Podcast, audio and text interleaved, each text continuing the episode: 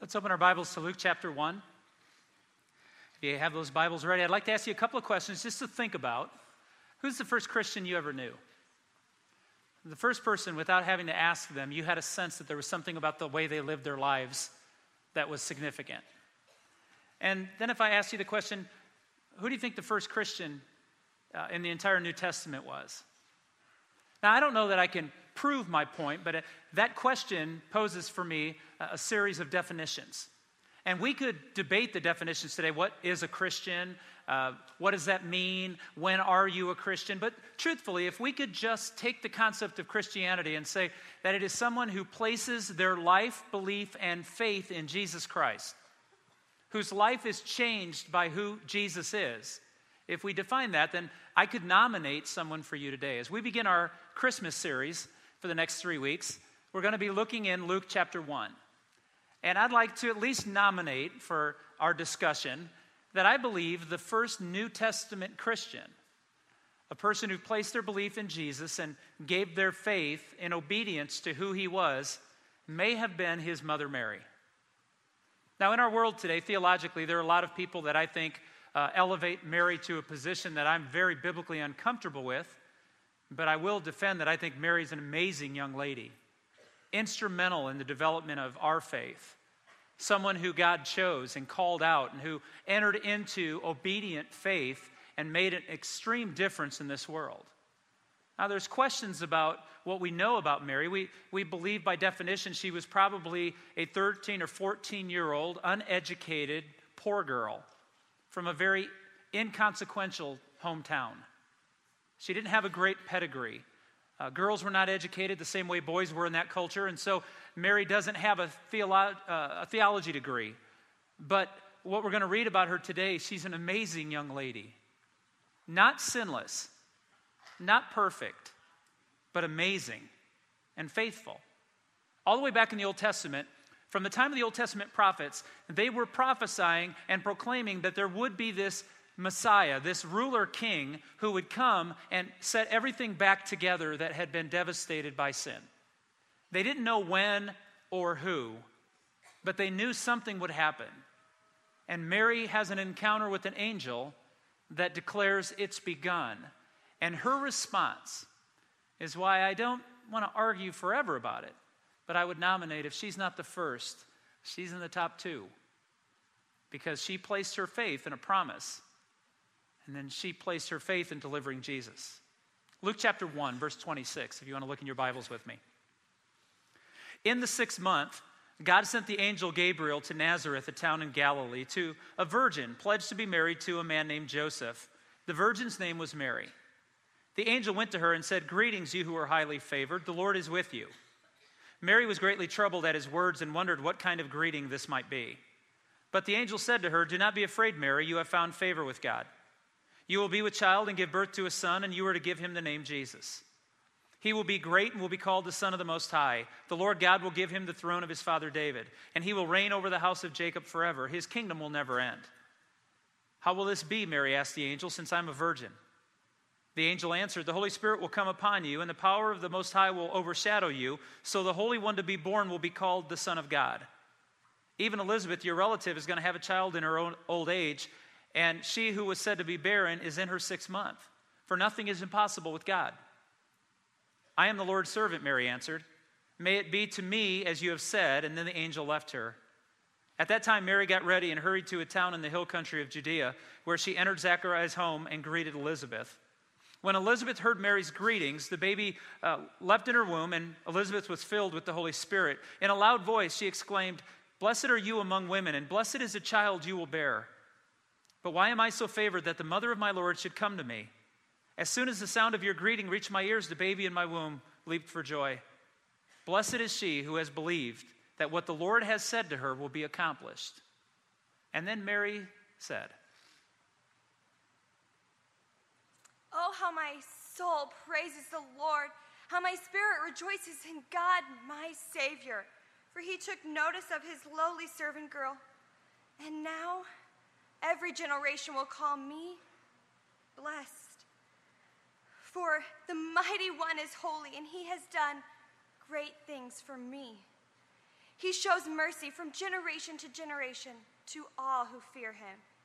His mighty arm has done tremendous things. He has scattered the proud and haughty ones, and he has brought down princes from their thrones to exalt the humble.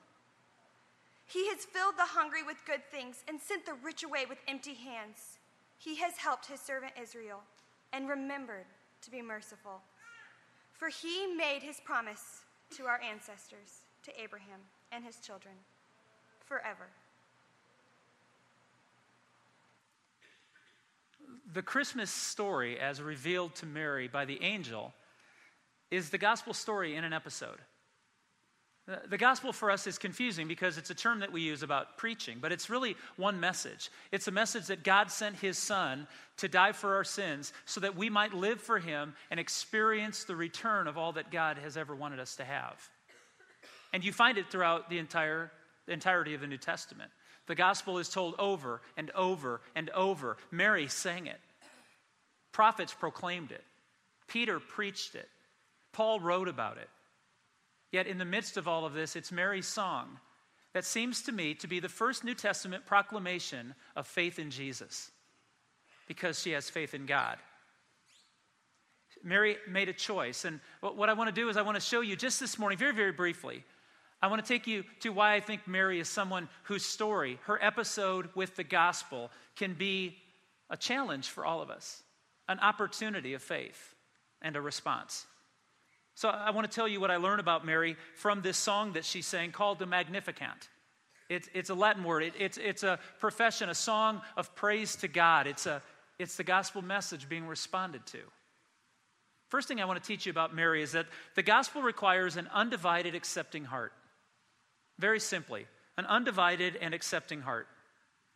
The challenge to Mary, and the reason that I gave you a little bit of the demographic background of Mary, is you have to understand that if you paint her to be this real solemnly wise woman who in her late teens or early 20s, I don't think the Bible leads us to that. We don't know her age, but she's very young. The word virgin in and of itself would have related to a very young girl and one who had never been with a man. That term has dual purposes. Some people want to suggest today in scholarship, and it's troubling to me, they want to suggest that maybe she was just young and the virgin part had nothing to do with her sexuality. But in that culture, for a young girl to violate her sexuality before she was married, she would have been stoned to death. I think when they call her a virgin, they mean both applications of the term. Young, inexperienced, never been with a man. And she's challenged. Yet the first line of her song, she proclaims, "My soul glorifies the Lord and my spirit rejoices in God my Savior." Of all the women in all the world that God could have chosen to bring Jesus into play, to bring him into life, to introduce him to our world, he chooses this uneducated, very young, poor girl. And he asks her, "Would you open your heart to me? Would you trust me? Would you allow me to use your life?" And she cries out, "My soul and my spirit rejoice." Now, notice what she doesn't say. She doesn't say her mind agrees. She doesn't say this will be easy. You probably hear this every year at Christmas time, but for Mary to accept the gift of Jesus as an unmarried young girl, she would have been labeled, and she was, by references said to Jesus later in the Gospels, she would always be that girl, that loose girl.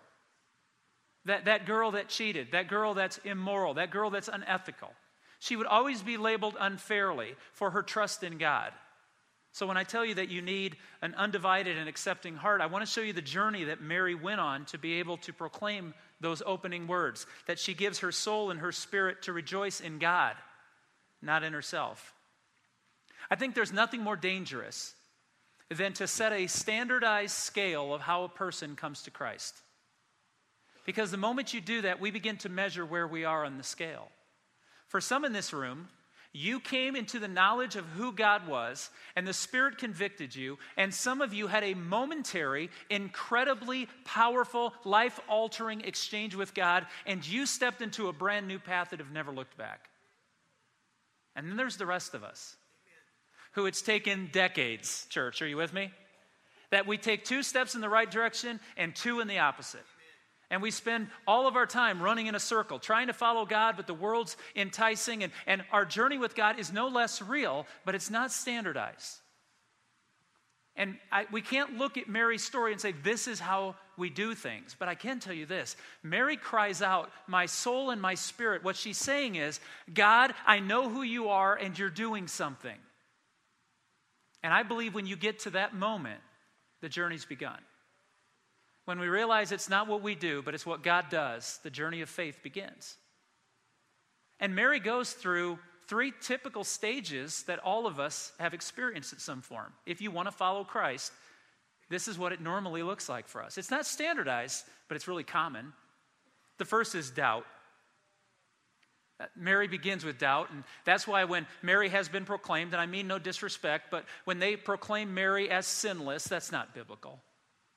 When they say that she was perpetually a virgin, that's not biblical. If Jesus had half-brothers, Mary wasn't a virgin. I mean, it's just simple biology. But in this case, Mary was a phenomenal young lady. She has doubts. First, in verse 34, she says to him, "How will this be since I'm a virgin?" That's a fair question, church. Would you agree? God says, "I'm going to make you pregnant." She says, "I've never been with a man, Lord. I'm not impure." And she's saying to God, euphemistically, she's saying to God, what you're saying is impossible. And then she remembered who said it. And the challenge for all of us is, let me pose it this way. I got a giggle out of first hour and I didn't mean to. I'll try it again. If God can make a virgin pregnant, what can't he do for you? Because every one of us has a moment where the law of God, the commands of God, and the promises of God are presented to us, and our response is impossible. If I tell the truth right here, I'm in trouble, and I'm going to lose my job, and there's no one's going to protect me, and if I don't do this, and I don't do this, or if I do this, and I do this, it's all going to fall apart. And God looked at a virgin, and he said, I'll take care of that. Do you trust me? If God can make a virgin pregnant, what can't he do for you? Doubt. You see, he looks at this young 14-year-old, poor, probably illiterate young lady, and he says, who are you talking to? And all of us will encounter doubt. It's going to happen because here's the truth. Doubt is not a bad thing because doubt is what propels us into faith. Every one of us in this room, or I don't believe you'd be here on a Sunday morning, every one of us in this room believes there is a God, believes that historically there was a Jesus, and believes that there are right and wrongs. And so we say we believe. But belief isn't what God's after. Faith is what God's after. And faith is when your belief meets a doubt and you go forward anyway. So Mary cries out to God, it's impossible that I can be pregnant. And then she enters into what I called confused submission. Confused submission. This is when she doesn't understand all that God's doing, but she knows who's doing it.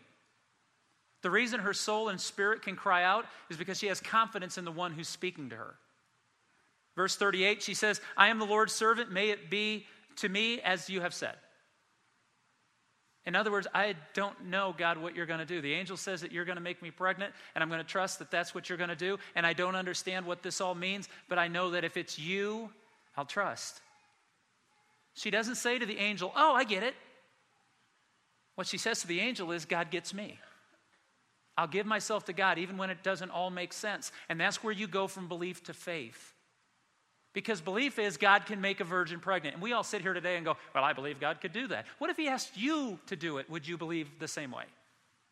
And all of us men in the room smile and go, hey, I don't have to worry about it. What if he said to you, you'd be pregnant tomorrow? And you're like, well, he wouldn't do that. Really? Ask Mary about the wouldn't do. I heard a comedian say recently, every man could give birth. They're as tough as women, but no man would give birth a second time. And I say amen. That's where you women are just better creatures. But if God challenged and said to any one of us, I'm going to do this, and we say, it's impossible, the laws of science and facts and evidence say no, and God says, will you open yourself to me? That's what Mary has, confused submission. She doesn't understand all the answers. She doesn't even know all the questions. She's a 14-year-old, uneducated young lady who's looking at her God and saying, but if you say so, it's the first step of faith. And then thirdly, she falls into faith-filled acceptance. Faith-filled acceptance. Those three words are very important to me. It wasn't just go along to get along. She risked so much. She risked her relationship with Joseph. She had no idea how Joseph would respond to the fact that she was pregnant. Would Joseph believe it's God? She could believe, but what if Joseph didn't? What would her parents do? What if the elders of her city had grabbed her out of the city and stoned her outside the city gates? All of this was a risk. God did not tell her that night with the angel how he would do this. He simply said, "Do you trust me?" And her answer was, "Be it done to me as you've said." But then she enters into, Elizabeth is interesting. In verses 43 and 44, she goes to Elizabeth. Now, Elizabeth's husband, Zechariah, he's a priest. They find out that they're going to have we would know him as John the Baptizer. And he would be the one that would prophesy about Jesus and make the way right for Jesus to enter into the world in which he entered. And Elizabeth said, "But why am I so favored that the mother of my Lord should come to me? Blessed is she who has believed that what the Lord has said to her will be accomplished." Now, the reason I bring this moment of Elizabeth, the significance of this moment of Elizabeth for me, so that you're aware, comes to this. It's Elizabeth's profession of faith in God that helps Mary cross over. There are many of us that think that just by living a good life, people may find Jesus. And I'm going to tell you, that's not a biblical understanding of what it means to proclaim Christ. If you think just being good, moral, and ethical is what leads people to Jesus, you've misunderstood. At one point, we must proclaim Jesus Christ, Lord and Savior. Not just because we don't cheat on our taxes and we drive the speed limit and we're generous. We have to proclaim him. With our words and with our actions, Jesus must be lifted up, and he will draw all men unto himself. And Elizabeth said, not only was she blessed that she was having a child in her old age, but she says, "How lucky am I to be near the woman who's carrying the Son of God." She believed. You think Mary didn't have doubts when she pulled up at her cousin's house and said, "I'm pregnant"? Her sister or her cousin could look at her and go, "Oh, you're one of those." But instead, Elizabeth goes, "I know this is of the Lord because the Spirit just told me it was." And her encouragement of faith and belief caused Mary to take one more step of trust. And Mary cries out in verse 49, "The mighty one has done great things for me. Holy is his name." I want you to know that Mary's proclamation of God is not based on her doubts are all gone. It's not based that she had all the information. It's based on who God is. So she says, "My soul glorifies the Lord, and my spirit rejoices in God, my Savior." See, the point I want to make is when she calls God her Savior, this is not a sinless woman. Her son died for her sins too. And she proclaims that this child I'll carry will save me from my sins and the world's. The second thing that I noticed, and I'll just be brief on this because I want to introduce it to you, and we'll talk about it in the next 2 weeks, is wonder is found in the heart of faith. If the Christmas story has become ho-hum, you know it. You know, it's Linus on the Peanuts comic strip. It's just, you know, it's the thing we always talk about every December. If there's no wonder in the incarnation of Jesus, then I need to pray for us, including myself. Because where there is faith, there is still belief that the incarnation is happening, that the Spirit is moving and life is happening in Christ. Mary sings the song, "My soul glorifies the Lord, and my spirit rejoices in God my Savior, for he has been mindful of the humble state of his servant. From now on, all generations will call me blessed, for the mighty one has done great things for me." You see, Christianity is not just about what God does for us. It's what God does with us. Church, did you catch that? Christianity is not just that you're saved from your sins. It's how he uses your gifts, your abilities, your time, your treasure, and your talents to change the world. If Mary says no and doesn't deliver Jesus, we are the most pitiful people to ever have lived. But because this young, illiterate girl risked her comfort for the kingdom of all ages, you and I are blessed. It wasn't what God did for her. It's what God did with her that makes this Christianity real. I read a story, and I'd like to close with it. I read a story about a preacher who had a little travel alarm clock, one of those you snap open and set up kind of as a little tripod, and it had a tiny little alarm on it, but he used it every day, and he carried it with him when he spoke and traveled, but he used it at home because it didn't wake his wife up. It woke him up, but not his wife. So he thought, being a good husband, he'll just use that alarm clock rather than the fancy one they had in the bedroom. And then one day he had taken it out and he had used it in one of the family rooms of their house. He used it there because he was going to take a nap on the couch and he didn't want to oversleep, so he set his alarm. That night when he went to bed, he went back to find the alarm and he couldn't find it. And he was really frustrated because he said he knew he'd had it in that room with him, but he didn't remember the last time he saw it, but it was in there and it should be in there. And he turned the whole room upside down and he couldn't find it. And he was extremely frustrated because that's where it was. And he says, if I would have found it in the family room that I went to, he said, there would have been no wonder because I knew where I'd put it. But he couldn't find it. And he was frustrated because he didn't want to set the old alarm. He wanted his alarm clock and he wanted to know where it was. And then he said, a couple hours later, walking through the house, he heard a sound. It's a familiar sound, but he looked and he thought, there it is. And he went on a hunt. And he'd been going room through room until it started to get louder and louder as he came closer and closer.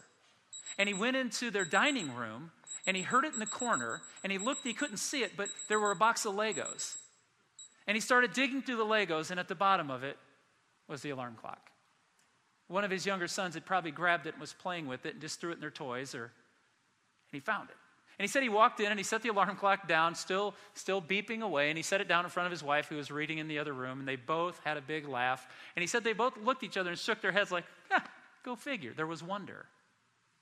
And then this preacher draws this whole illustration together beautifully. He says the wonder came from this truth. If the alarm hadn't found us, we in a million years never would have found the alarm. The alarm had to speak so it could be found. And Mary was the one who trusted God enough to bring that child into this earth so he could speak words of truth, hope, and love. And you and I are changed. Amen? It's that God we worship.